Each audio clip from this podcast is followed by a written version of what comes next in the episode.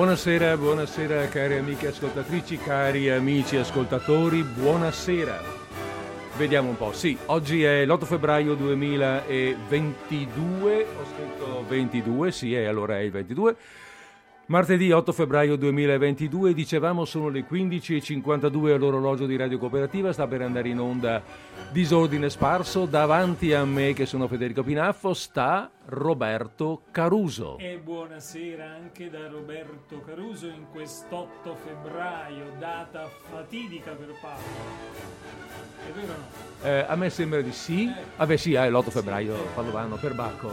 Eh, ci mancherebbe. Scusa un attimo che alzo anche quest'altro microfono, tu prova a parlare. Io sto parlando in questo momento, ho salutato, mi- ho un ritorno in cuffia, mi pare che eh, Ci siamo, sì. ci siamo. Quindi- Se vuoi provo anche l'altro microfono così in diretta per dimostrare che appunto non è registrata il famoso bello della diretta. Eccolo adesso qua. sento meglio. Adesso, senti sento meglio, adesso ci sei Eh, proprio. ci sono. Hai visto Ecco. che ti stavo, ti stavo tradendo in Eh, effetti. mi stavi tra- tradendo, ma mi stavi anche tarando. Sto- esatto, abbiamo trovato la posizione giusta, la migliore, quella che fa per noi.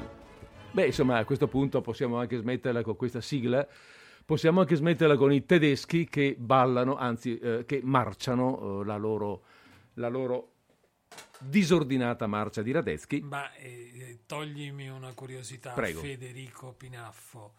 La scelta della tua sigla Mhm. deriva da una tua ammirazione nei confronti del maresciallo Radeschi? Ma del maresciallo Radetzky in quanto maresciallo Radetzky magari no. Però a suo tempo, devo dire, eh, mi piacque questa, questa marcia perché mi dava, eh, l'ho detto qualche volta nei primi tempi in trasmissione, mi dava la sensazione di vedere tutti questi soldatini, no? Con le braghette rosse e la, e la giacca bianca e il colbacco nero, che camminano su e giù e improvvisamente, anziché camminare secondo l'ordine prestabilito, cominciano a muoversi avanti e indietro per, per la caserma, in disordine sparso appunto. Mi piacque e l'adottai. Eh, Quindi non c'entra il maresciallo. Il maresciallo in sé è l'uomo che dà il titolo e il tutto, ma mm, no, non c'entra un granché, no, devo ammetterlo. Eh, va bene. La volta che feci una trasmissione sulla Repubblica, eh, sui moti del 49, ehm, vabbè, insomma, le repubbliche, sai, romana, veneziana, eccetera, parlare di Radetzky mi sembrò anche un po' brutto, ecco, avendolo messo io in, in sigla, però Eh, con l'8 febbraio ha anche una certa attinenza, no? perfetto. Eh. Così abbiamo ricordato anche questa situazione, sebbene oggi non è di questo che vogliamo parlare, non è per questo che mi hai fatto il favore di essere Il favore il, è il mm, piacere, piacere, da parte, da parte mamma mia, mia, ma- ma scherziamo. Non so che dire se non attaccare con eh, la nostra trasmissione. Anche perché, eh, via, concludiamo questo nostro passaggio di complimenti e ringraziamenti col dire che sei stato tu che mi hai suggerito questo testo che presenteremo, che presenteremo stasera È vero, lo confesso. e, e mi è molto piaciuto, mi ha molto interessato. L'autore è eh, un francese, Anatole France, anzi in realtà Anatole France, eh, beh, lo cercherò dopo perché devo averlo lasciato da qualche parte, ha un nome più lungo. Tutto per caso ti capita di ricordare qualcosa? Non me lo ricordo, però ricordo che eh, Anatole France è praticamente uno pseudonimo. Eh, l'ho trovato. Ecco, L'ho bene. trovato, l'avevo sul Sono foglietto sperduto, sai, e dunque era Jacques François Anatole Thibault. Il cognome è Thibault, Mm, proprio con, con- Però il padre, devi sapere che il padre ehm, eh, era un, un ex militare che aveva, eh, si era dato alla letteratura, alla letteratura, insomma, era diventato libraio, vendeva libri vendeva lì in un quartiere, in un quartiere che all'epoca era un quartiere eh, di librai, appunto. E questo signore era un appassionato. Si era evidentemente, nonostante un ex militare magari non te l'aspetti, ma lui si era proprio appassionato ai libri e mh, e si faceva chiamare Libraire France, libraio Francia. Così, era un soprannome. Per cui Anatole eh, prende come pseudonimo il soprannome del padre. Questo France, pertanto, è un po'. gli deriva così. Chissà perché poi a quell'epoca piacevano i. Mm, eh, piacevano questi. Mm, cioè ai vari autori piaceva prendere un nome. Eh, pescato da fuori, non il proprio nome personale messo, in, eh, messo sulle pagine dei libri. Ce ne sono parecchi che hanno fatto questa sì, scelta. Un vezzo più da pop star. Che da, eh, è vero, probabilmente scritto, erano le pop star, si sì, sentivano le pop star dell'epoca. dell'epoca. Sì. Va bene, allora eh, a proposito proprio dell'epoca, e quale epoca? Eh. Eh, Anatole è nato nel 1844, ha sconfinato nel secolo successivo ed è morto nel 1924. Rileviamo che non è un ragazzo qualsiasi, perché eh, ha avuto niente po' di meno che il premio Nobel per la letteratura nel 1921. Quindi insomma stiamo, stiamo parlando di un personaggio importante, ah, diciamolo. Uh, presentiamolo un attimo? Presentiamo. Ma presentiamolo, via. Allora, visto che il padre faceva questo mestiere eh, e visto che all'epoca i ragazzini cominciavano anche presto un po' a lavorare, lui comincia presto a dare una mano al padre in bottega, per cui vive in mezzo ai libri praticamente. Si si imbeve di cultura classica, legge, non solo ci vive in mezzo perché li sposta di qua e di là, ma proprio legge, se ne appassiona. Comincia anche a scrivere molto presto, ha successo e mm, verso gli anni 40 dell'Ottocento, verso gli anni 40 dell'Ottocento no, perché è nato nel 44, sì. quindi voglio dire, era, probabilmente piuttosto precoce. piuttosto, sì, un pelino, un pelino troppo precoce probabilmente. Direi che è verso gli anni 70, verso gli anni 60-70 dell'Ottocento che comincia, comincia, a scrivere, si diventa già affermato subito, cioè si afferma subito, eh, diventa un autore ricercato, un classicista a questo proposito, c'è un, un, episodio della sua vita che è interessante perché in qualità di classicista, appunto, ha degli scontri, scontri di tipo letterario, intellettuale, con, um, con i veristi, eh, con uh, Émile Zola mm. eh, personalmente. Quindi con tutto il gruppo dei cinque?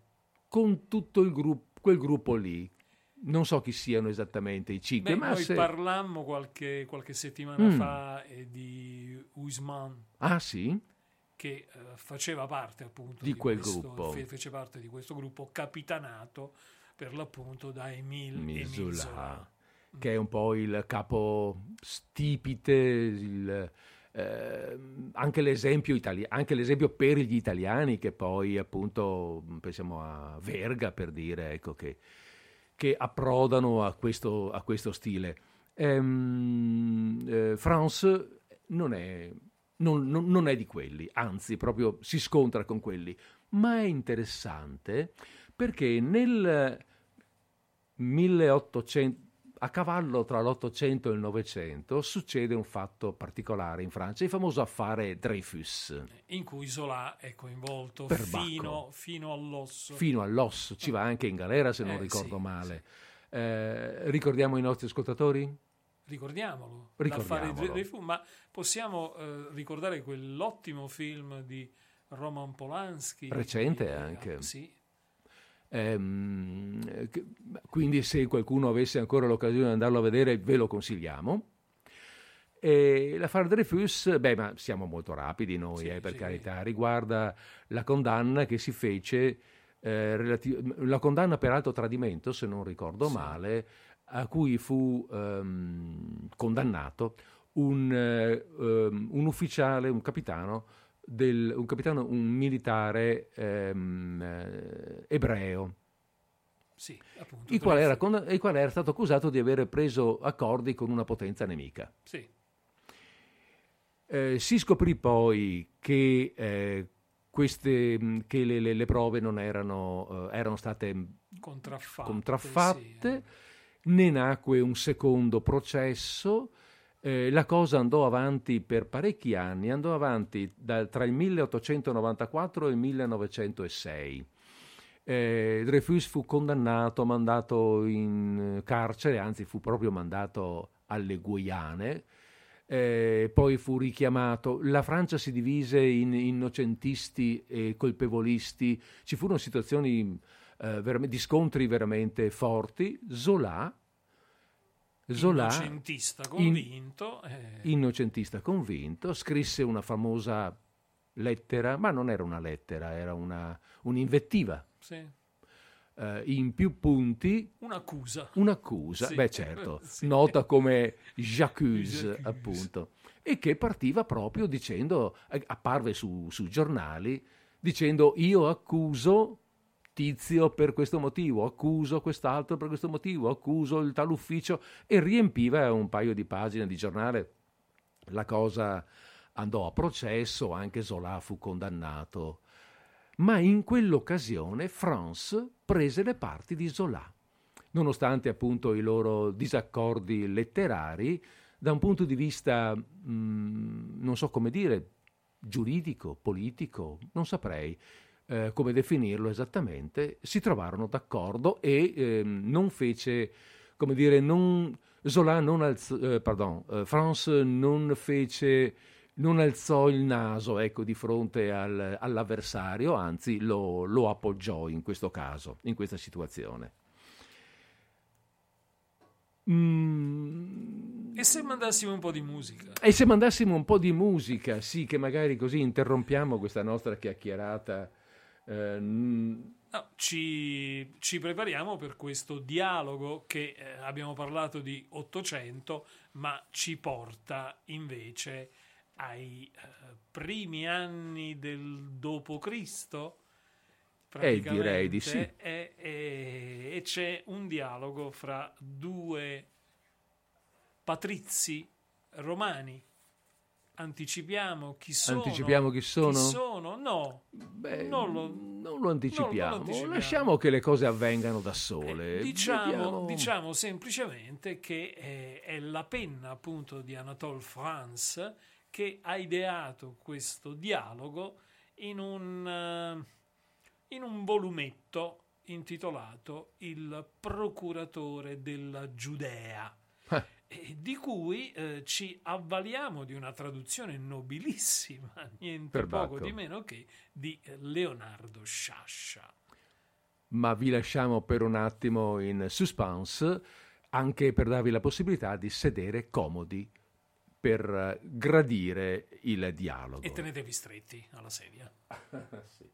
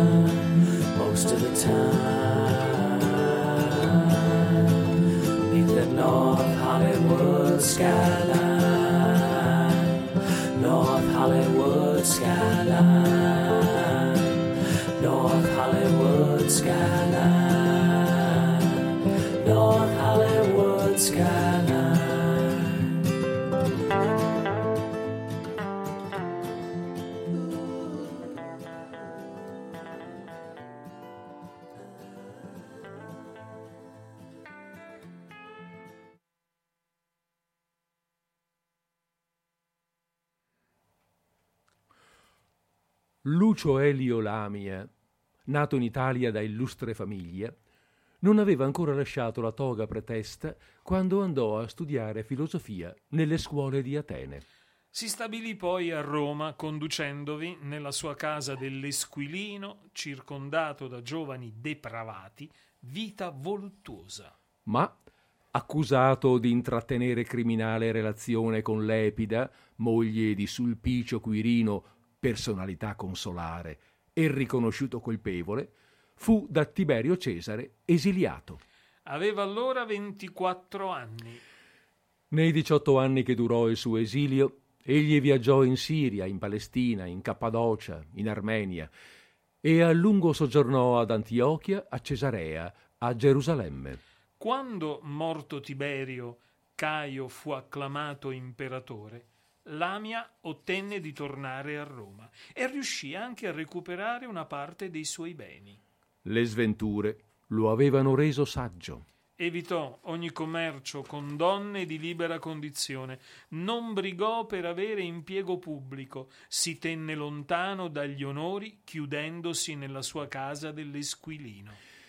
Scrivendo quel che aveva visto di interessante nei suoi lontani viaggi, traduceva, come usava dire, le sue pene passate in divertimento delle ore presenti. E nel trascorrere di questo piacevole lavoro e nell'assidua meditazione sui libri di Epicuro, ad un certo punto si accorse, con un po' di stupore e un qualche rimpianto, che la vecchiezza incombeva. Al suo sessantaduesimo anno, tormentato da un reuma assai incomodo, andò ai bagni di Baia questo lido, un tempo caro agli alcioni, era allora frequentato dai romani più ricchi e avidi di piaceri. E già da una settimana Lamia viveva solo e senza amici, dentro quella folla brillante, quando un giorno, dopo pranzo, si sentì disposto. Fu preso dalla fantasia di salire alle colline che, coperte di pampini come baccanti, si affacciavano al mare. Arrivato a un punto alto, sedette sul muretto di un sentiero, sotto un terebinto, lasciando che lo sguardo vagasse su quel bel paesaggio. Alla sua sinistra si dispiegavano lividi e nudi i campi flegrei fino alle rovine di Cuma. Alla sua destra, Capo Miseno, spingeva il suo acuto sperone dentro il Tirreno. Ai suoi piedi, verso occidente, la ricca baia, seguendo la graziosa curva del lido, apriva i suoi giardini, le sue ville popolate di statue, i suoi portici, le sue terrazze di marmo, sull'orlo di un mare blu, da cui affiorava il gioco dei delfini. Davanti a lui, dall'altra parte del golfo, sulla costa della Campania dorata dal sole che stava per tramontare, splendevano i templi, che facevano corona lontana ai lauri di Posillipo, e nella profondità dell'orizzonte il Vesuvio rideva. Da una tasca della toga, Lamia trasse un rotolo che conteneva il trattato sulla natura, si distese a terra e cominciò a leggerlo. Ma le grida di uno schiavo lo avvertirono che bisognava alzarsi a dar passaggio a una lettiga che saliva per lo stretto sentiero tra le vigne. Come la lettiga tutta aperta si avvicinò, Lamia vide disteso sui cuscini un vecchio assai corpulento che, la mano sulla fronte, guardava con occhio cupo e sprezzante. Il suo naso aquilino scendeva sulle labbra serrate su un mento prominente e tra possenti mandibole. Di colpo, Lamia fu certo di conoscere quel volto. Esitò un momento sul nome e poi. Ponzio Pilato! Grazie agli dei mi è dato di rivederti. Ponzio, mio caro ospite, vent'anni hanno di molto imbianchito i miei capelli e scavato le mie guance, se tu non riconosci più il tuo Elio Lamia. Elio Lamia! Quanto mi è dolce rivederti, anche se il rivederti mi porta a ricordare i giorni in cui ero procuratore della Giudea nella provincia della Siria. Trent'anni fa ti ho incontrato per la prima volta a Cesarea, dove con noia sopportavi l'esilio. E io fui assai felice di addolcirtela un po', e tu, Lamia, per amicizia, mi hai seguito a Gerusalemme, dove gli ebrei mi abbeveravano di amarezza e di disgusto. Sei stato per più di dieci anni mio ospite e compagno. Insieme, parlando di Roma, ci siamo a vicenda consolati. Tu delle tue disgrazie, io della mia carriera. Non hai detto tutto, Ponzio. Non hai ricordato che tu hai usato a mio beneficio il credito di cui godevi presso Erode Antipa e che liberalmente mi hai messo a disposizione la tua borsa. Oh, non è il caso di parlarne. Se dopo il ritorno a Roma mi hai mandato con uno dei tuoi liberti una somma che mi ripagava ad usura. Ponzio, non mi considero affrancato del debito verso di te avendoti rimborsato del danaro. Ma dimmi piuttosto, gli dei ti hanno concesso quel che desideravi? Godi di tutta la felicità che meriti? E parlami della tua famiglia, della tua fortuna, della tua salute. Ah, mi sono ritirato in Sicilia, dove possiedo delle terre, coltivo e vendo il mio grano. La mia figlia più grande, la mia prediletta, Ponzia, divenuta vedova, vive con me e governa la mia casa. Ho conservato, grazie agli dei, il vigore dello spirito. La mia mente non si è indebolita, ma la vecchiaia non viene senza un corteo di dolori e di malattie. Uh, sono crudelmente travagliato dalla gotta. E tu mi vedi in quest'ora andare ai campi flegrei a cercare rimedio al mio male. Questa terra bruciante, la notte lingueggiante di fiamme, esala acri vapori di zolfo che, dicono, calmano i dolori e sciolgono le giunture. Perlomeno così assicurano i medici. Possa tu, Ponzio, aver prova che davvero giovano, ma a dispetto della gotta e dei suoi brucianti morsi, tu sembri appena vecchio quanto me, anche se hai dieci anni di più. Senza dubbio hai più vigore di quanto io ne abbia mai avuto. Sono lieto di ritrovarti così forte. Ma perché, mio caro, hai rinunciato prima del tempo alle cariche pubbliche? Perché, lasciando il governo della Giudea, ti sei ritirato in esilio volontario nelle tue terre di Sicilia?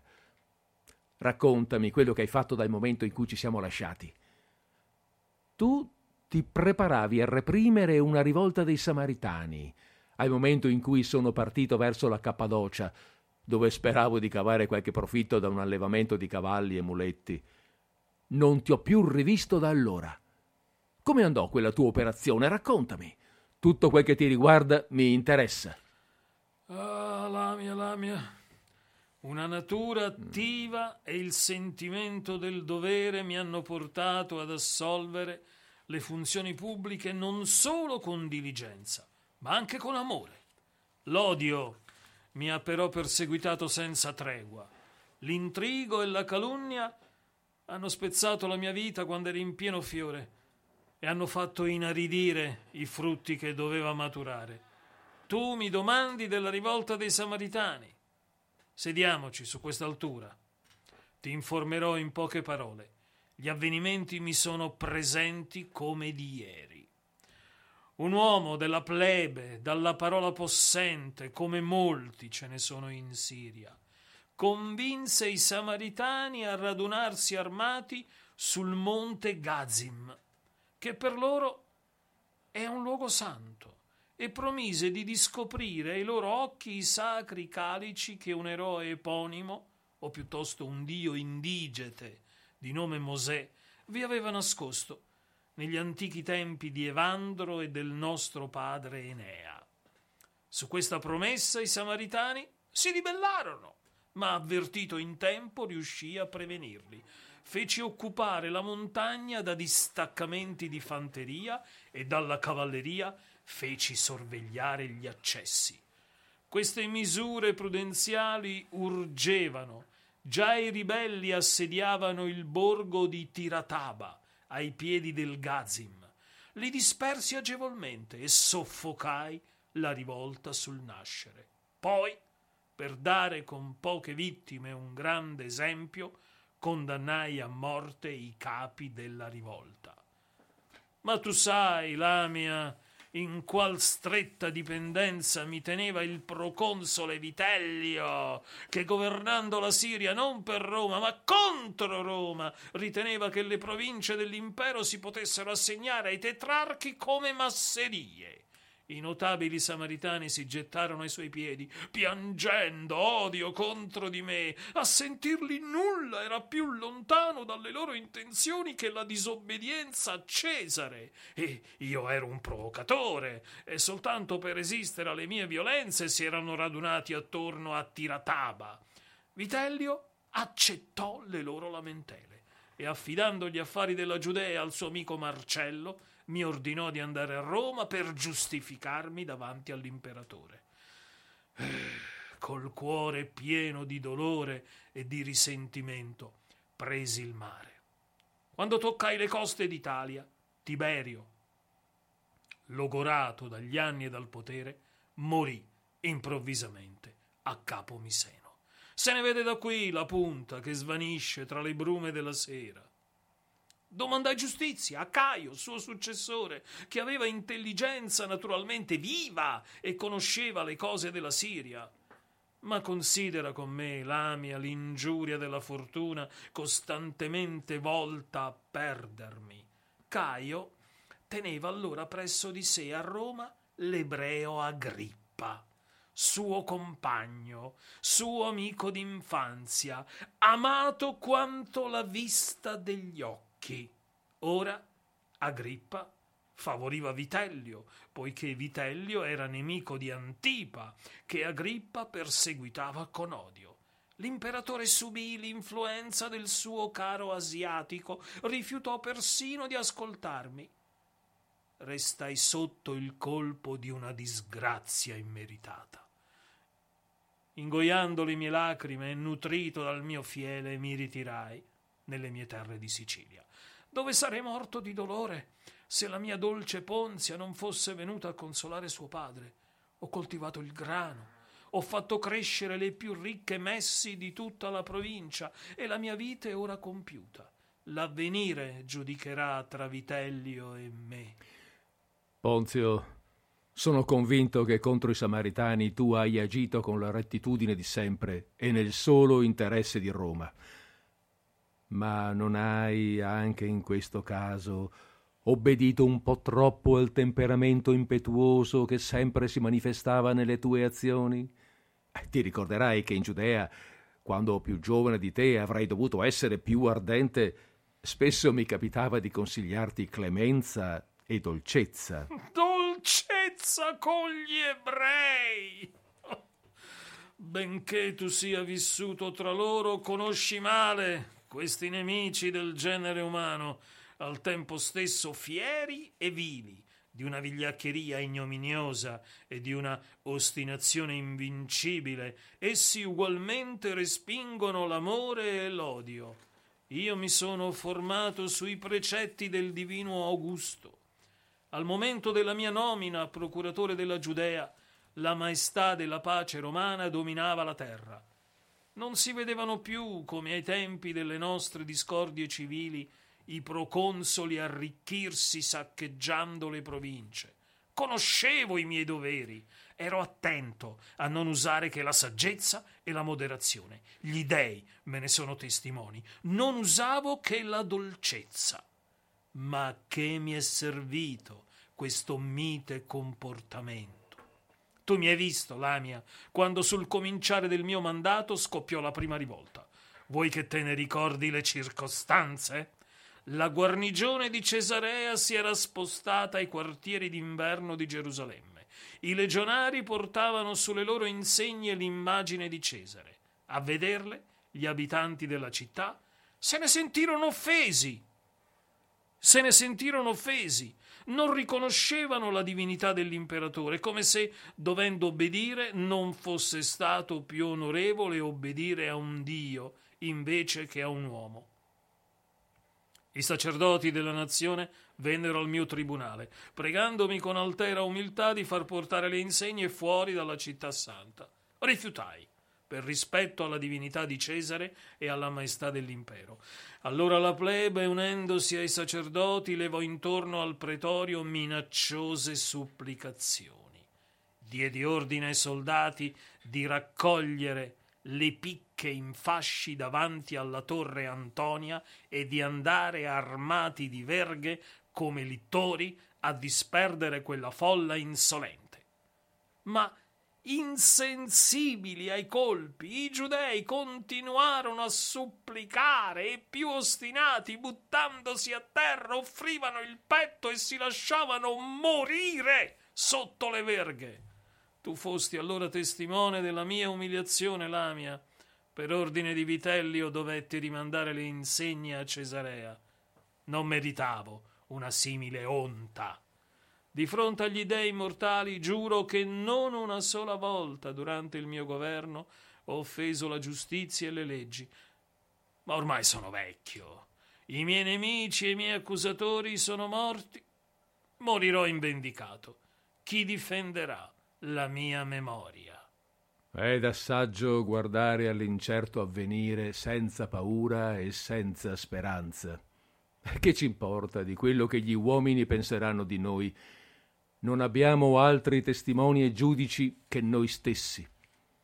Abbi fiducia, Ponzio Pilato, solo nella testimonianza che tu stesso rendi alla verità.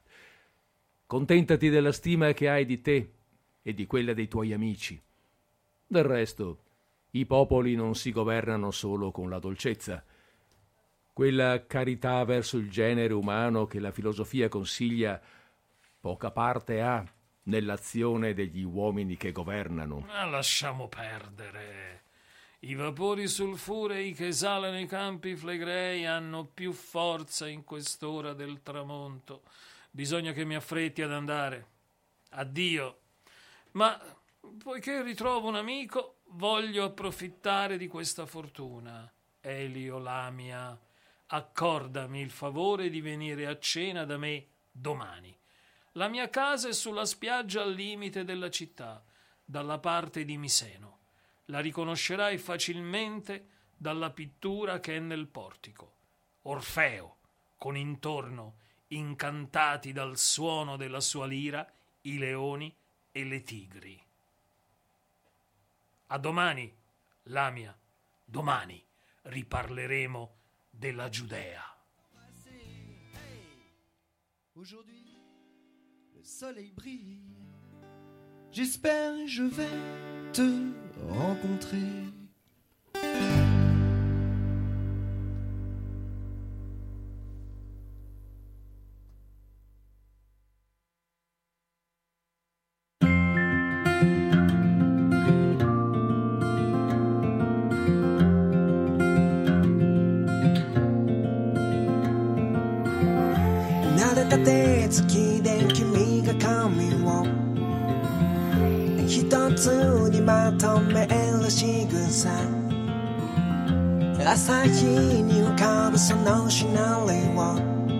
It's beautiful.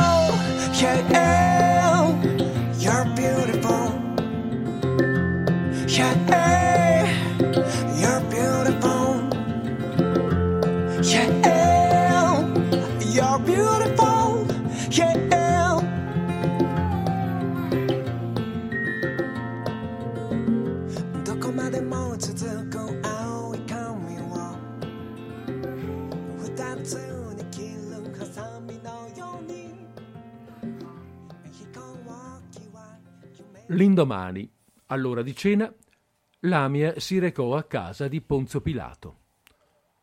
Soltanto due letti erano stati preparati per il convito. Senza fasto, ma decorosamente, sulla tavola erano piatti d'argento con beccafichi cotti nel miele, tordi, ostriche del Lucrino e lamprede di Sicilia. Ponzio e Lamia, mangiando, si domandavano reciprocamente dei loro mali, ne descrissero minuziosamente i sintomi, mutualmente si comunicarono i diversi rimedi che erano stati loro prescritti. Poi, rallegrandosi di essersi incontrati a baia, esaltarono a gara la bellezza di quella spiaggia e la dolcezza dell'aria che vi si respirava. Lamia celebrò la grazia delle cortigiane che passavano lungo la spiaggia, cariche d'oro e circonfuse di veli ricamati dai barbari. Ma il vecchio procuratore deplorava un'ostentazione che per delle inutili pietre e per delle ragnatele tessute dalla mano dell'uomo faceva passare il denaro dei romani a popoli stranieri, quando non addirittura a nemici dell'imperatore vennero poi a parlare dei grandi lavori che erano stati fatti nella regione. Del ponte prodigioso fatto costruire da Caio tra Pozzuoli e Baia e dei canali tracciati da Augusto per far sì che le acque del mare si versassero nei laghi Averno e Lucrino. Anch'io ho voluto intraprendere grandi lavori d'utilità pubblica quando ebbi per mia disgrazia il governo della Giudea, disegnai il piano d'un acquedotto di duecento stadi che doveva portare a Gerusalemme acque abbondanti e pure. Altezza dei livelli, portata media, inclinazione dei calici di bronzo a cui adattare i tubi di distribuzione. Tutto avevo studiato e con l'aiuto dei tecnici risolto. Avevo anche preparato un regolamento per la polizia delle acque, affinché nessun privato potesse illecitamente attaccare alle prese. Gli architetti e gli operai erano pronti, ordinai si cominciassero i lavori, ma invece d'essere contenti nel vedere levarsi su archi potenti la via che doveva portare con l'acqua salute alla loro città, gli abitanti di Gerusalemme si diedero ad urlare protesta, riuniti in tumultuose assemblee, gridando al sacrilegio e all'impietà, si gettavano sugli operai e disperdevano le pietre delle fondamenta. Sai di barbari, lamia più di costoro immondi. Eppure Vitellio diede loro ragione ed io ebbi l'ordine di interrompere i lavori.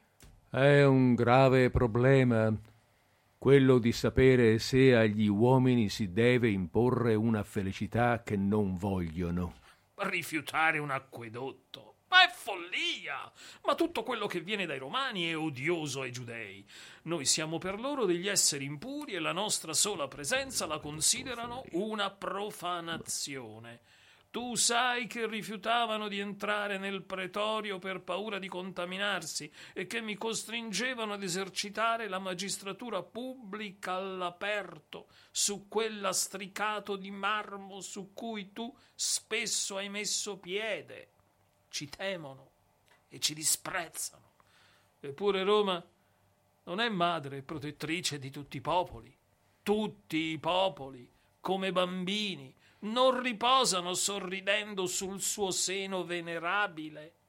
Le nostre aquile hanno portato fino ai confini dell'universo la pace e la libertà.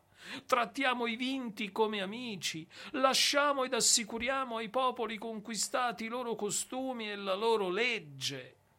Non è da quando Pompeo l'ha sottomessa che la Siria, prima lacerata dalla discordia di una moltitudine di re, ha cominciato a godere di tranquillità e benessere, e mentre poteva vendere a peso d'oro i suoi benefici, Roma ha portato via nulla dei tesori di cui traboccavano i templi barbari, ha spogliato la dea madre a Pessinunte, Giove nella Morimena e nella Cilicia, il dio dei Giudei a Gerusalemme? Antiochia, Palmira, Apamea, tranquille nonostante le loro ricchezze, e senza più il timore degli arabi del deserto, innalzano templi al genio di Roma e alla divinità di Cesare. Soltanto i giudei ci odiano e ci sfidano. Il tributo bisogna strapparglielo e ostinatamente rifiutano il servizio militare. I giudei sono molto attaccati alle loro antiche usanze. Sospettavano, a torto ne convengo, che tu volessi abolire le loro leggi e cambiare i loro costumi. Consentimi, Ponzio, di dirti che tu non hai mai fatto nulla per dissipare il loro sciagurato errore. Tu ti sei compiaciuto, magari senza esserne cosciente, di eccitare le loro inquietudini e più di una volta ti ho visto davanti a loro tradire il disprezzo che ti ispiravano le loro credenze e le loro cerimonie religiose. Tu particolarmente li vessavi col far custodire dai legionari nella torre Antonia gli abiti e gli ornamenti del loro gran sacerdote. Bisogna riconoscere che anche se non si sono elevati come noi alla contemplazione delle cose divine, i giudei celebrano misteri venerabili per antichità. Non hanno un'esatta conoscenza della natura degli dei. Adorano Giove, ma non gli danno nome né figura. Non lo adorano nemmeno sotto forma di pietra, come certi popoli dell'Asia. Nulla sanno di Apollo, di Nettuno, di Marte, di Plutone, né delle dee, ma credo che anticamente abbiano adorato Venere se ancora oggi le donne portano colombe all'altare del sacrificio, e tu come me hai visto che sotto i portici del tempio ci sono dei mercanti che vendono questi volatili a coppie. Anzi, mi fu riferito un giorno che un pazzo furioso aveva gettato a terra quei mercanti e le loro gabbie. I sacerdoti se ne lamentavano come di un sacrilegio Credo che l'uso di sacrificare tortorelle sia nato in onore di Venere. Ma perché ridi? Lamia! Rido. Rido per un'idea piuttosto amena che mi è passata per la mente. Che un giorno il Giove degli ebrei potrebbe fare il suo ingresso a Roma e perseguitarti con il suo odio. E perché no? L'Asia e l'Africa ci hanno già dato tanti dei. Abbiamo visto sorgere in Roma templi dedicati a Iside e all'Atrante Anubi. Agli incroci e lungo le strade maestre ci imbattiamo nella buona dea dei siriani portata da un asino. E non sai che sotto il principato di Tiberio un giovane cavaliere si fece passare per il Giove cornuto degli egiziani e ottenne sotto quel travestimento i favori di una dama illustre, troppo virtuosa per rifiutare qualcosa agli dei.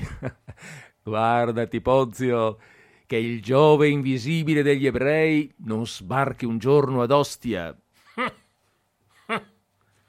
Come potrebbero i giudei imporre la loro legge santa agli altri popoli se tra loro si dilaniano per l'interpretazione della legge stessa, divisi in ventisette rivali sulle pubbliche piazze, coi loro rotoli in mano stanno a ingiuriarsi e a tirarsi l'un l'altro per la barba.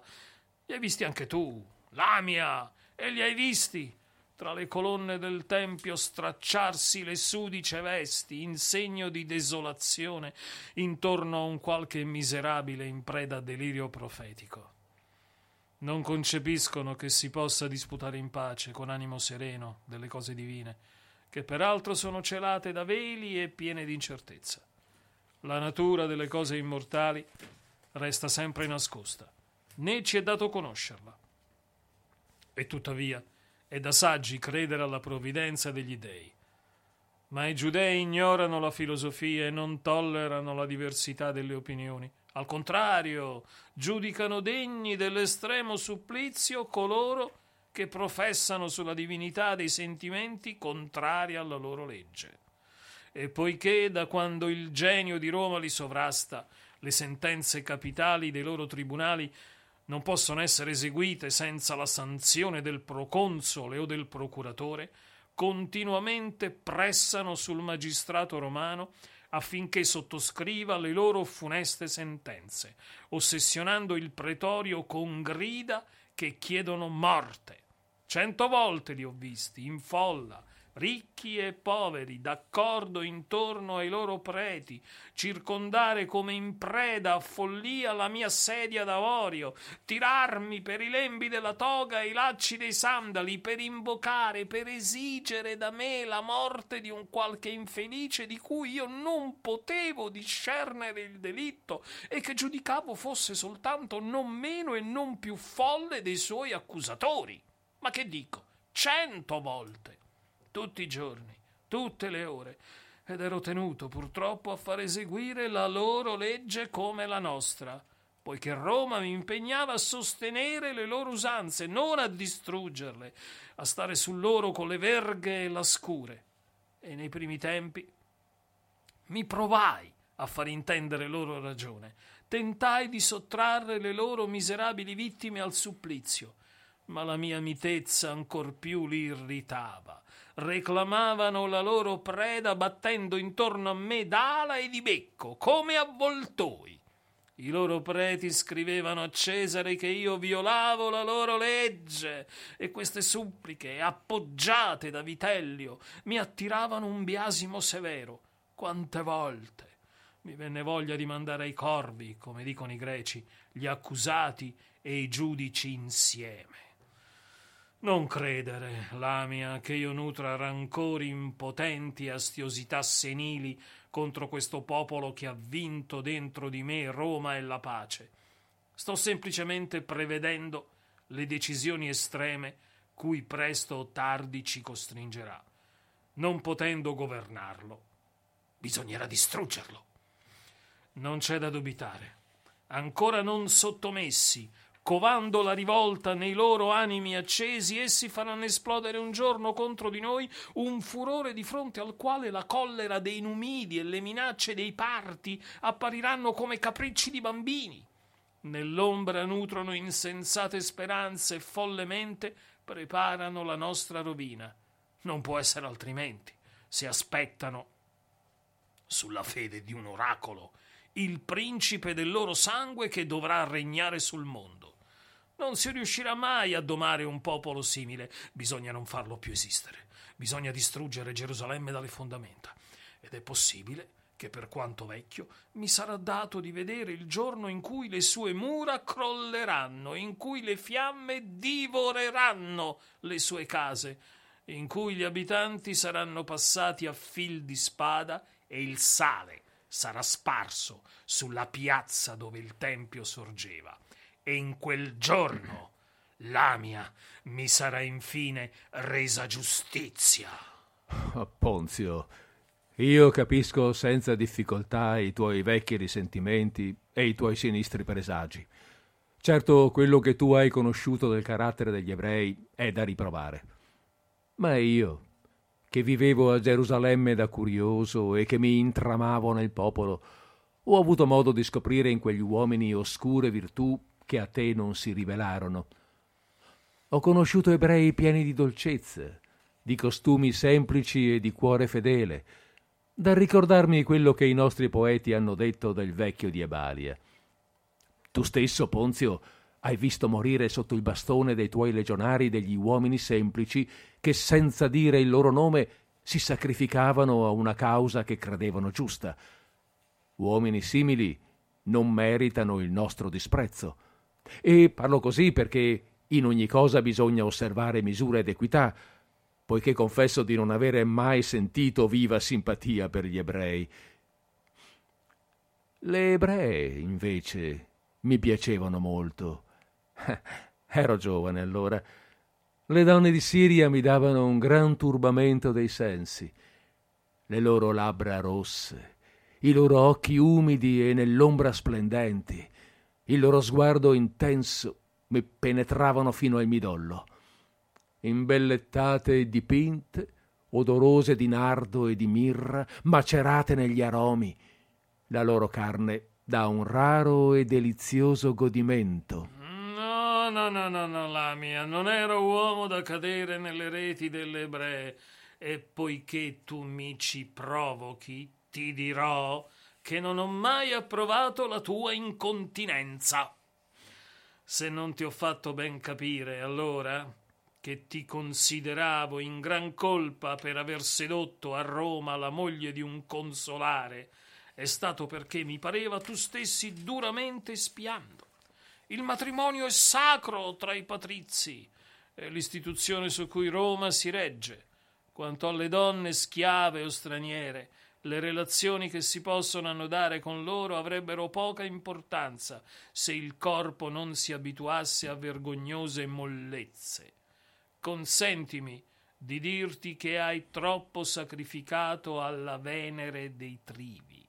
E ciò che soprattutto ti rimprovero è il non aver dato dei figli alla Repubblica. Come ogni buon cittadino ha il dovere. Danzano con tanto languore le donne di Siria. Ho conosciuto un'ebrea di Gerusalemme che in una bettola, nell'avara luce di una lucerna fumosa, su un logoro tappeto, danzava levando le braccia e agitandole a far suonare i cimbali. Le reni inarcate, la testa arrovesciata e come tirata dal peso della sua folta chioma rossa, gli occhi annegati di voluttà, ardente e languente, flessuosa, avrebbe fatto impallidire d'invidia Cleopatra stessa. Amavo le sue danze barbare, il suo canto un po' rauco e insieme dolce, il suo odore d'incenso, il suo vivere trasognato. La seguivo dovunque. Mi confondevo alla vile ciurmaglia dei soldati, dei saltimbanchi e dei pubblicani da cui era circondata. Un giorno disparve e non la rividi più. La cercai lungamente nei vicoli malfamati e nelle taverne. Era più difficile fare a meno di lei che del vino greco. Qualche mese dopo che l'avevo perduta, seppi, per caso, che si era unita a un piccolo gruppo di uomini e di donne che seguivano un giovane taumaturgo della Galilea. Eh, si faceva chiamare Gesù il Nazareno e fu crocefisso non ricordo per quale delitto. Ponzio, ti ricordi di quest'uomo? Gesù? Gesù il Nazareno? No, non ricordo. Careful schedule meant to clean your heart of anything that might disturb the peace and cause a fight. All you do is bury your head, you know you might as well be dead. But once you find the good, you'll learn to take the bad when it's your turn. All along you thought that you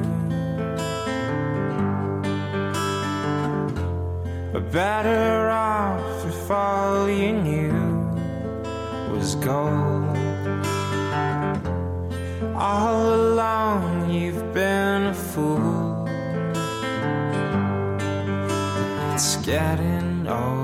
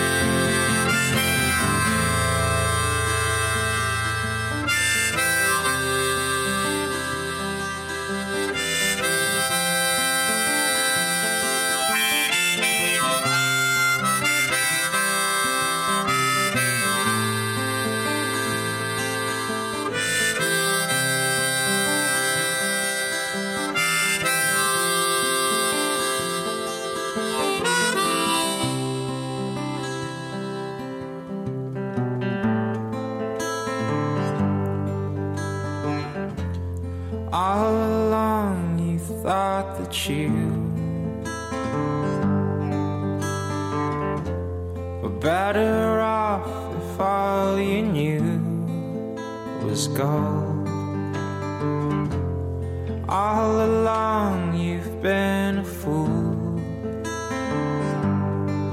And it's getting old.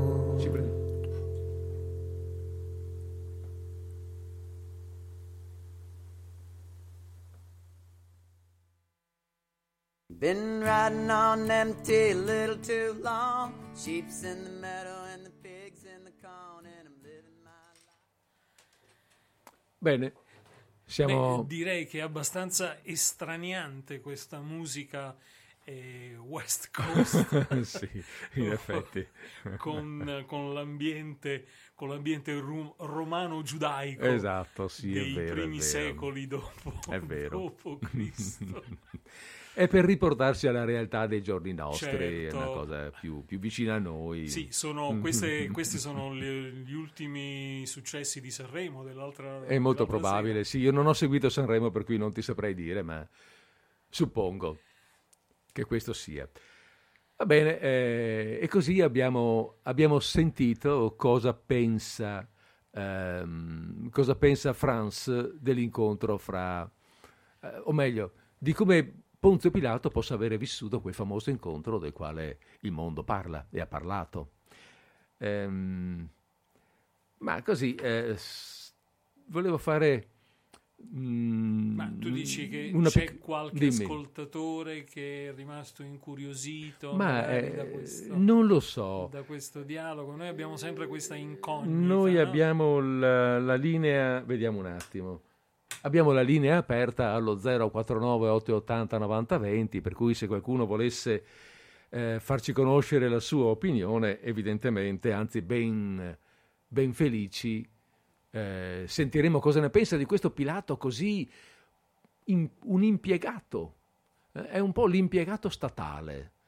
Eh, pareva che fosse questo gran personaggio, invece ce lo troviamo qui che non fa altro che lamentarsi degli intrighi, dei suoi malanni, dei, ehm, delle piccolezze di tutti, di tutti i giorni e su quello praticamente ha costruito tutta la sua vita attuale.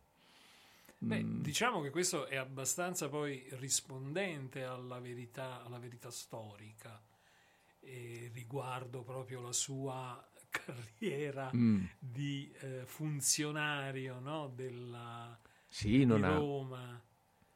Sì, non, eh, non ebbe grandi, fidu- grandi fortune, ehm, ma ehm, sa questa sensazione appunto, sai, nel, nel- il- credo che mi riferisco prevalentemente al dialogo che abbiamo appena letto, questa eh, precisa volontà di Franz di costruire un'attesa che poi viene, mm, che poi viene evidentemente delusa ogni tanto butta lì qualcosa, il sinedrio, eh, dovevo andare sulla- sul- su- all'aperto, e dove avvenne il famoso processo, il pazzo che ha buttato per aria i, eh, bancarelle. i- le bancarelle, e poi, per cui tutti aspetti sempre no, che arrivi qualcosa, tant'è vero che qualcuno ha parlato di un, di un testo incon- inconcluso. Mm. In realtà, mh, cioè perché forse si aspettava qualcosa di diverso, in realtà non è inconcluso, No. non credo, arriva a un punto dove voleva arrivare l'autore in Cioè realtà. che, che Pilato in effetti non si è mai reso conto, non si rese mai conto di chi processò, di chi aveva Eh, del, sotto... del momento storico che stava vivendo. Ed è, io credo, anche un po' un'attenzione, eh, come dire, una- un, invito, un invito generale. no? Eh, è difficile renderci conto del momento importante che, nel momento in cui lo viviamo, perché è un momento della nostra vita. Non riusciamo a vederlo inserito in un contesto storico. È un po' eh, è un po' eh, quel, um, quella, eh, non so, un parallelo con quell'altra battuta evangelica del nessuno è profeta in patria. Eh, quando appunto gli abitanti di Nazareth dicono ma questo qua che viene a predicare, ma non era il figlio, ma non abbiamo giocato, i nostri figli non hanno giocato con lui fino all'altro giorno, non è un- uno dei nostri, il figlio del falegname, Eh, che- cosa viene a raccontarci le cose a noi?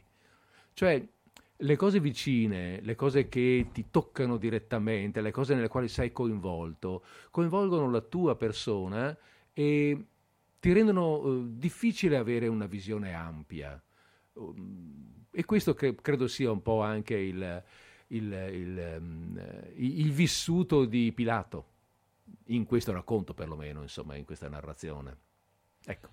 Anche se eh, Franz fa, fa riferimento a degli episodi storici eh, accaduti. Ah, certo, certo. Questa, questa rivolta di cui eh, parla attorno al, al monte al monte Gazim, lui, lo- lui lo, chiama Gazim, in realtà si chiamerebbe mh, Gazirim o Garizim eh, perché ho, ho- Mm, ho mm, fatto mm, mm. qualche ricerchina, però ehm, a parte questa, questa mh, leggera differenza di eh, toponomastica, questa, questa rivolta che fu, che fu soppressa con la Mhm. forza da, da- da Pilato, ci fu effettivamente, accadde. Mm, mm, e com- e comunque le rivolte ebraiche sono state... Erano all'ordine del giorno. erano all'ordine del giorno. Ne, ne abbiamo qualche esempio adesso che noi ci siamo portati anche un altro libro a questo proposito. Eh sì, ce lo siamo portati. Cioè, penso un che ce lo siamo portati entrambi, fra l'altro. Ma guarda, che, che Ma combinazione. che, combina- che combinazione. Ma, ma tu Io pensa? ho un tomo edito da Einaudi Gli Struzzi, Anch'io ho un Anche tomo tu, edito da tu. Inaudi gli struzzi. scritto da una certa Marguerite Yourcenar. Oh, ma che Eh. caso, oh, ma che, ma che- ma che stupore, anch'io ho il... Mi sta ricordando una cosa questo. e che si intitola Memorie di Adriano. Oh, santi numi. Ma Adriano chi? Adriano chi? Celentano no. Eh, no. Eh, ci verrebbe no, no. No. Adriano l'imperatore. Ah, ecco, leggo Ecco, nella quarta ecco. di copertina. Ricostruendo le memorie dell'imperatore romano, Vedi. Marguerite Yourcenar ha voluto rifare dall'interno quello che gli archeologi del secolo scorso hanno fatto dall'esterno. Eh? Ma tu pensi? Ne risulta così un libro che è al tempo stesso un romanzo, un saggio storico e un'opera di poesia.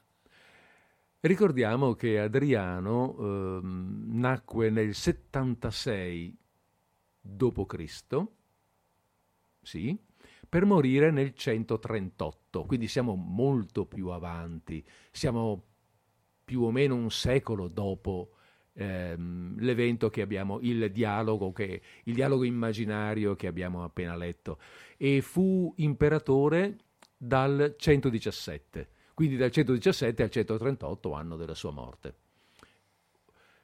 E Beh, diciamo se mh, appunto se il dialogo è avvenuto mh, un po' dopo il 33 d.C., Sì. non siamo neanche così avanti. beh, comunque un 70, 50, 70 anni sicuramente, insomma, dopo. Ma è, era un, è un po' anche per dire, perché ehm, ci sono, c'è una pagina, c'è un capitolo, c'è un, ci, sono, ci sono delle pagine dedicate proprio alla, ehm, alla relazione tra Adriano e, eh, la e- e gli ebrei, cioè un po' il- l'impero, come l'impero viveva la relazione con la Giudea all'epoca. Siamo appunto, abbiamo detto, una 50-70 anni dopo quello che abbiamo appena letto, mai le I situa- problemi ma i restano- problemi restano, restano perché gli con gli stessi. ebrei Roma non riesce proprio ad andare d'accordo Mm. e troviamo gli stessi sentimenti praticamente. E allora così pensavamo di fare una, come dire, una scappata anche in questo, Ai in questo testo, ai Adriano, tempi di ai Adriano. tempi di Adriano. Ma ehm, prima di, Sì. di- sì, di cominciare, c'è questa, fra- sempre in quarta di ehm, copertina, è interessante, eh, giudicando la propria vita di uomo e l'opera politica, Adriano non ignora che Roma finirà un giorno per tramontare e tuttavia il suo senso dell'umano ereditato dai greci gli fa capire l'importanza di pensare e di servire sino alla fine. Beh, E c'è questa frase: mi sentivo responsabile della bellezza del mondo. che è molto bella, ma abbiamo una telefonata e ben volentieri rispondiamo. Pronto? Siamo in linea. Buonasera, sono, Buonasera. sono Paola da Mogliano. Buonasera, sto Paola. ascoltando da un pezzo. Vi ringrazio, mi piacete moltissimo perché la storia mi piace molto. Grazie. Volevo dirvi solo questo e pensavo quasi che fosse una... come si dice? Un programma storico. Eh, E invece no, è un programma di lettere, di, di- di- di racconto. Bello però comunque mi piace tantissimo, ecco, vi Grazie. ringrazio. Grazie a lei. Pensavo che fosse una replica, volevo dire. Ah, no, no. Perché non ho sentito No. proprio dal principio. Siamo no, qua, siamo qua. Siamo qua uno davanti all'altro. Lo Va conosceva. Paola questo, questo Gra- brano di An- Anatole France, questo del procuratore di Giudea? Non ho sentito perché sono uscita dalla radio. Se, se aveva già, se conosceva questo testo che abbiamo letto, ci chiedevamo. No, no, no. No. No, e beh, io sono anziana, sapete, e ho fatto soltanto le scuole elementari. Comunque beh. la storia mi è sempre piaciuta, qualsiasi libro delle tutte quelle cose, Mhm. insomma, ecco. Va bene. Bene, grazie. Vi ringrazio, Grazie. buonasera. Buonasera, Buonasera. buonasera Paola, grazie. E adesso allora andiamo avanti con la storia. Come si faceva la storia una volta, Eh, eh, eh, caro sì, Federico. Eh sì, eh sì. Eh. Dicevo della frase, della frase Sì. prima, mi sentivo responsabile della bellezza del mondo. Dice questo personaggio che porta su di sé i problemi degli uomini di ogni tempo, alla ricerca di un accordo tra felicità e metodo, tra intelligenza e volontà. Eh, Mm. E qua apriamo una voragine. eh, ehm, allora, eh, visto che noi siamo, ho, abbia- ho appena detto, la nostra è una trasmissione di lettere in generale, perché non invitare i nostri ascoltatori a cercare le memorie di Adriano della Jursenar e magari dargli una letta? Perché è un libro che merita, da questo punto di vista. È un po'... eh, sì, è storia, ma filosofia. Storia vista dal di dentro di un, eh, di un uomo, dell'imperatore Adriano, che interpreta, eh, interpreta in un modo eh, molto importante, molto, molto umanamente eh, sentito. D'altra parte l'abbiamo appena letto qui dietro, in quarta di, coper- di- di copertina, che in modo molto umanamente sentito il suo ruolo di imperatore di Roma, di una Roma che all'epoca eh, era un po'... sì, era veramente il caput mundi, Mm, non era, non era, la citt- non era l'urbe, eh, quella che noi oggi diciamo l'urbe, lì insomma era la- i 15-12 quanti sono municipi di Roma. L'ombelico del mondo. Era l'ombelico, del, veramente l'ombelico del mondo. Bene, Vo- E Mm, allora mm, facciamo ascoltare questo, questo capitolo. ma facciamo ascoltare In qualcosa. particolare sarebbe il eh, capitolo che si chiama Disciplina Augusta. Disciplina Augusta, perché i capitoli hanno, hanno dei titoli mh, di questo tipo, appunto. Vogliamo ricordare anche la storica interpretazione di Giorgio Albertazzi a teatro che ne fece delle memorie di Adriano. Adriano. eh, al di là di ogni commento sull'ambiguità del personaggio, però Eh, fu una, un'interpretazione eh, sicuramente degna di nota su un testo particolarmente eh, difficoltoso. Sicuramente difficoltoso. Perché, mh, vabbè, a parte il fatto che non è scritto per il, per il- per il teatro, ma su questo, eh, come si diceva, si diceva prima, è anche un'opera di poesia della Marguerite Yourcenar. Eh, però eh, resta la difficoltà di affrontare un testo non pensato per la scena. Certo.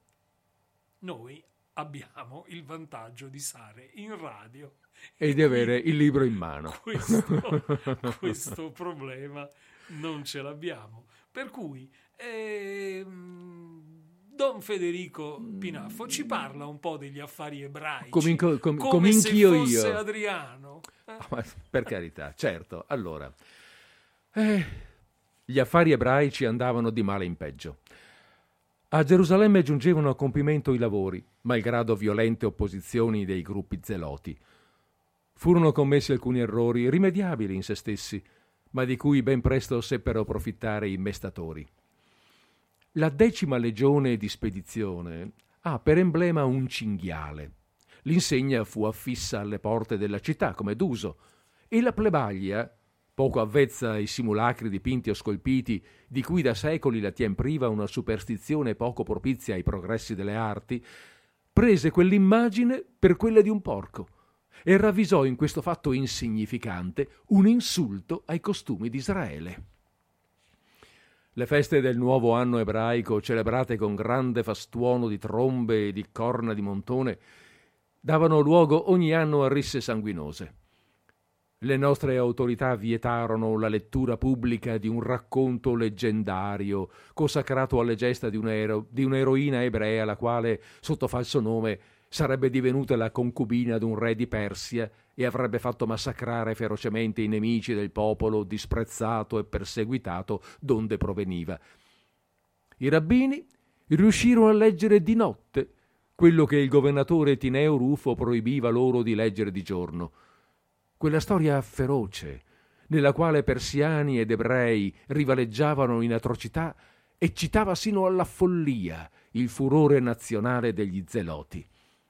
Infine, sempre Tineo Rufo, uomo di grande prudenza del resto e non alieno da interesse per le favole e le tradizioni di Israele, decise di comminare anche per la circoncisione, pratica ebraica, le severe penalità della legge che di recente avevo promulgato contro l'evirazione. Penalità volte soprattutto a reprimere le sevizie perpetrate contro giovani schiavi per lucro o corruzione. Sperava di obliterare così uno di quei segni con i quali Israele pretende distinguersi dal resto del, del genere umano. Quando fui avvertito di tale misura, non mi resi conto del pericolo che essa comportava, dato che molti tra gli ebrei ricchi e illuminati che si incontrano ad Alessandria o a Roma hanno cessato di sottomettere i figli a una pratica che li rende ridicoli nei bagni pubblici e nei ginnasi e fanno del loro meglio per dissimulare le tracce su se stessi. Ignoravo sino a qual punto quei banchieri collezionisti di vasi mirrini differiscano dall'autentica Israele. L'ho detto. Non c'era nulla di irreparabile, ma l'odio, il disprezzo, il rancore reciproco lo erano. In teoria, quella giudaica ha un posto tra le altre religioni dell'impero, ma in realtà da secoli Israele si rifiuta di essere un popolo tra gli altri, d'avere un Dio tra gli dei. I daci più selvaggi non ignorano che il loro Zalmosis si chiama Jupiter a Roma. Il Baal punico del Monte Cassio si è identificato facilmente col padre che tiene la vittoria in mano e da cui è nata la saggezza. Gli egizi, pur tanto vani dei loro dei dieci volte secolari, consentono di identificare in Osiris un bacco dotato di attributi funerei l'aspro mitra sa di essere fratello di Apollo. Non v'è un altro popolo all'infuori di Israele così arrogante da pretendere di contenere la verità intera nei limiti angusti d'una sola concezione divina, insultando così la molteplicità del Dio che tutto contiene. Non v'è altro Dio che abbia ispirato ai suoi fedeli disprezzo e odio per coloro che pregano ad aree diverse. Tanto più tenevo a far di Gerusalemme una città come le altre, dove potessero coesistere in pace più culti e più razze. Dimenticavo che in ogni conflitto tra il fanatismo e il buonsenso è raro che quest'ultimo prevalga. L'apertura di scuole dove si insegnava il greco scandalizzò il clero della vecchia città. Il rabbino Giosuè, un uomo colto e simpatico, con il quale ad Atene avevo avuto parecchie conversazioni, ma che faceva di tutto per farsi perdonare dai concittadini la sua cultura straniera e i rapporti con noi, ordinò ai discepoli d'astenersi da quegli studi profani, salvo a trovare, per dedicarvela, un'ora che non appartenesse né al giorno né alla notte, dato che la legge ebraica deve essere studiata giorno e notte. Ismaele, un membro importante del Sinedrio, che si riteneva un convertito alla causa di Roma, lasciò morire il nipote Ben Dama piuttosto che accettare i servigi del chirurgo greco che Tineo Rufo gli aveva inviato. mentre a Tivoli si cercavano ancora i mezzi per conciliare gli animi senza aver l'aria di cedere alle pretese dei fanatici, in Oriente gli eventi precipitarono. A Gerusalemme riuscì un colpo di mano degli zeloti. Ecco, mi prendo un attimo di, così, di, di, dire, di uscita dal libro per, ehm, per, per, dire, per sottolineare quello avevamo, a cui avevamo accennato prima. I tempi cambiano, sono passati forse 50, 70, forse anche più anni, ma il problema di Roma con, le, mm, con gli ebrei rimane un problema culturale profondo che poi sfocia in un... Che, che poi sfocia in queste, in queste mm, eh, rivolte, in questo caso quella degli zeloti, che mi sembra sia quella che poi, però non ho, qui io la ricerca onestamente non l'ho più fatta, deve essere quella che ha portato a, mh, a una strage famosa eh, ricordata, ricordata, dalla storia. Gli zeloti si sono riparati poi alla fine sconfitti, riparati in una, in una mh, fortezza dove si sono suicidati per, per non cadere in mano ai, ai romani. Quindi voglio dire... Eh, Roma si trova veramente a fronte di un popolo che, come ricordava eh, il purquerulo eh, Pilato, non si può sottomettere, bisognerà distruggerlo.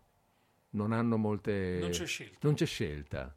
E lo rileva praticamente anche Adriano mh, in, suo, in, questa sua narrazione più, più storicamente, come dire, ehm, mirata ma anche più sofferta se vogliamo. No? Adriano è uno che si dispiace che le cose vadano così. Adriano crede alla, alla supremazia di Roma, della cultura romana. Ritiene che sia, che sia, giustizia la pax romana, ne è convinto e la vuole portare in giro. Però è importante questo atteggiamento che, che sottolinea eh, tanto più teneva di fare di Gerusalemme una città come le altre dove potessero coesistere in pace più esatto. culti e più razze. E, e, tra il fanatismo e il buonsenso è, è raro. È raro che quest'ultimo prevalga. prevalga. Ma certo. questo al di là dei giudei, ah, al certo. di là dei romani, al di là della storia, eh, lo possiamo confermare anche eh, nell'attualità. Sì. E certamente. Che tra il fanatismo e il buonsenso il buonsenso, il buonsenso gna, gnafa, no, gnafa esatto. come diceva Guzzanti quando esatto. im, imitava Funari. Esatto. Eh, lo nota anche il nostro, beh, lo nota Adriano, lo nota la Jussenar in realtà e lo fa dire ad Adriano. Bene, ci prendiamo un attimo di pausa? Sì, prendiamocela. Sì. Prendiamocela. Ne abbiamo bisogno perché questo, questi, questi, affari ebraici ci distruggono. Ci distruggono, veramente, veramente. E ne avranno bisogno anche i nostri ascoltatori. Ecco perché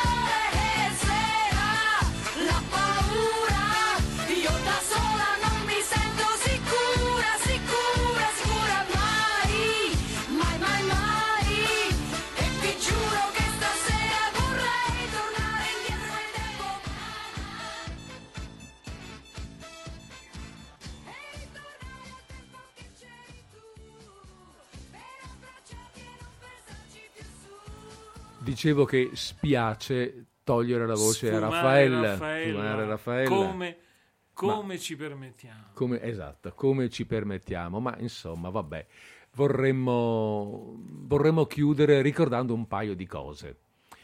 Intanto, eh, prima ancora della definitiva chiusura, vi diamo appuntamento a martedì prossimo. Perché martedì prossimo, e qui eh, confortami e correggimi e supportami, eh, martedì e sottolinea ed evidenzia, martedì prossimo vorremmo ritornare sul tema. Sì, in che modo? In che modo?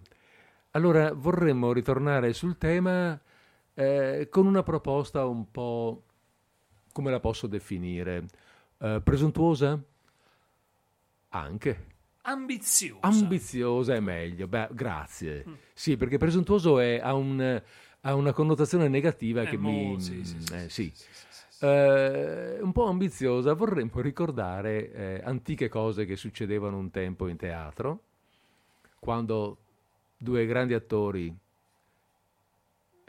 Quindi non siamo noi, Quindi non siamo ovviamente. antiche, infatti ho detto antiche cose, ehm, eh, Ale- eh, sì, scusate, stavo per dire Alessandro, Vittorio Gassman e Salvo Randone.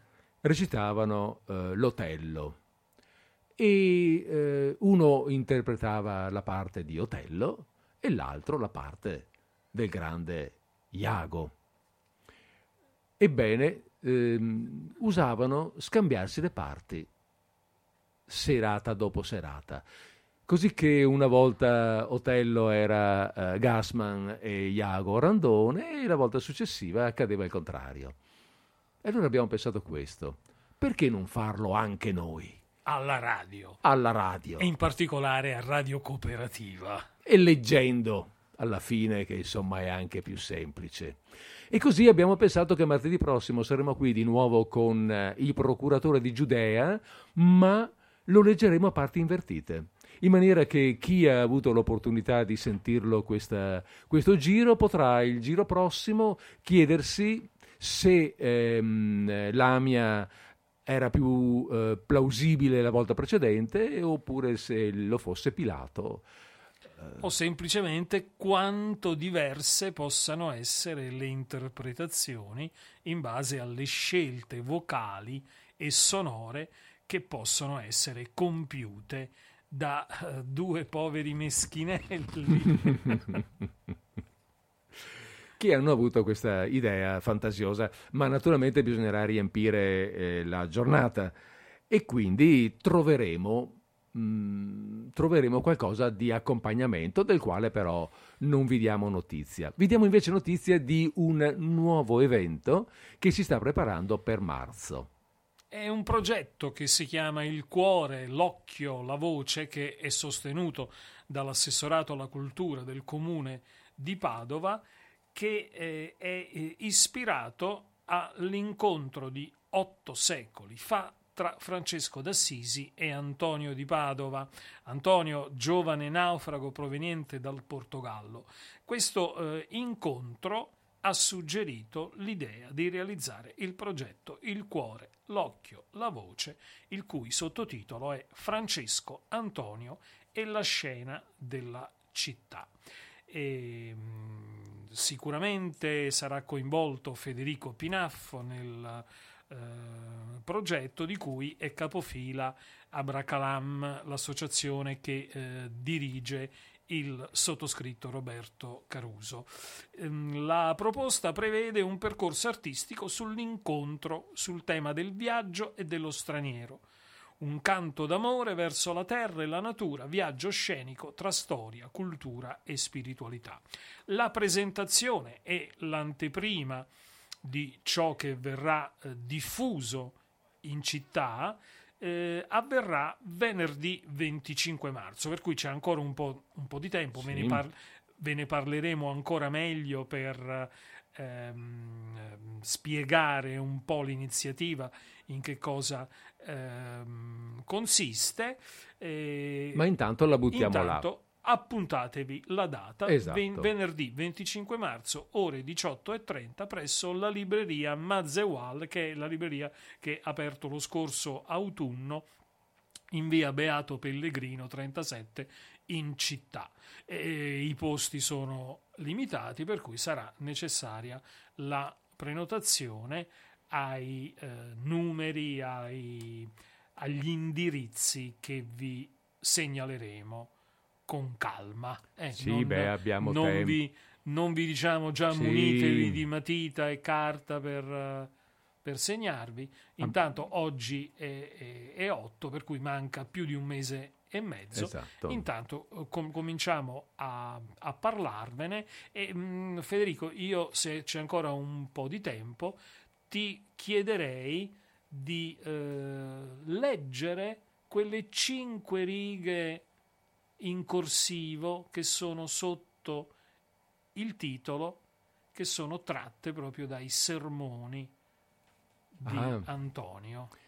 A dice- proposito, sì, da dove trae origine il cuore, l'occhio e la voce, il titolo.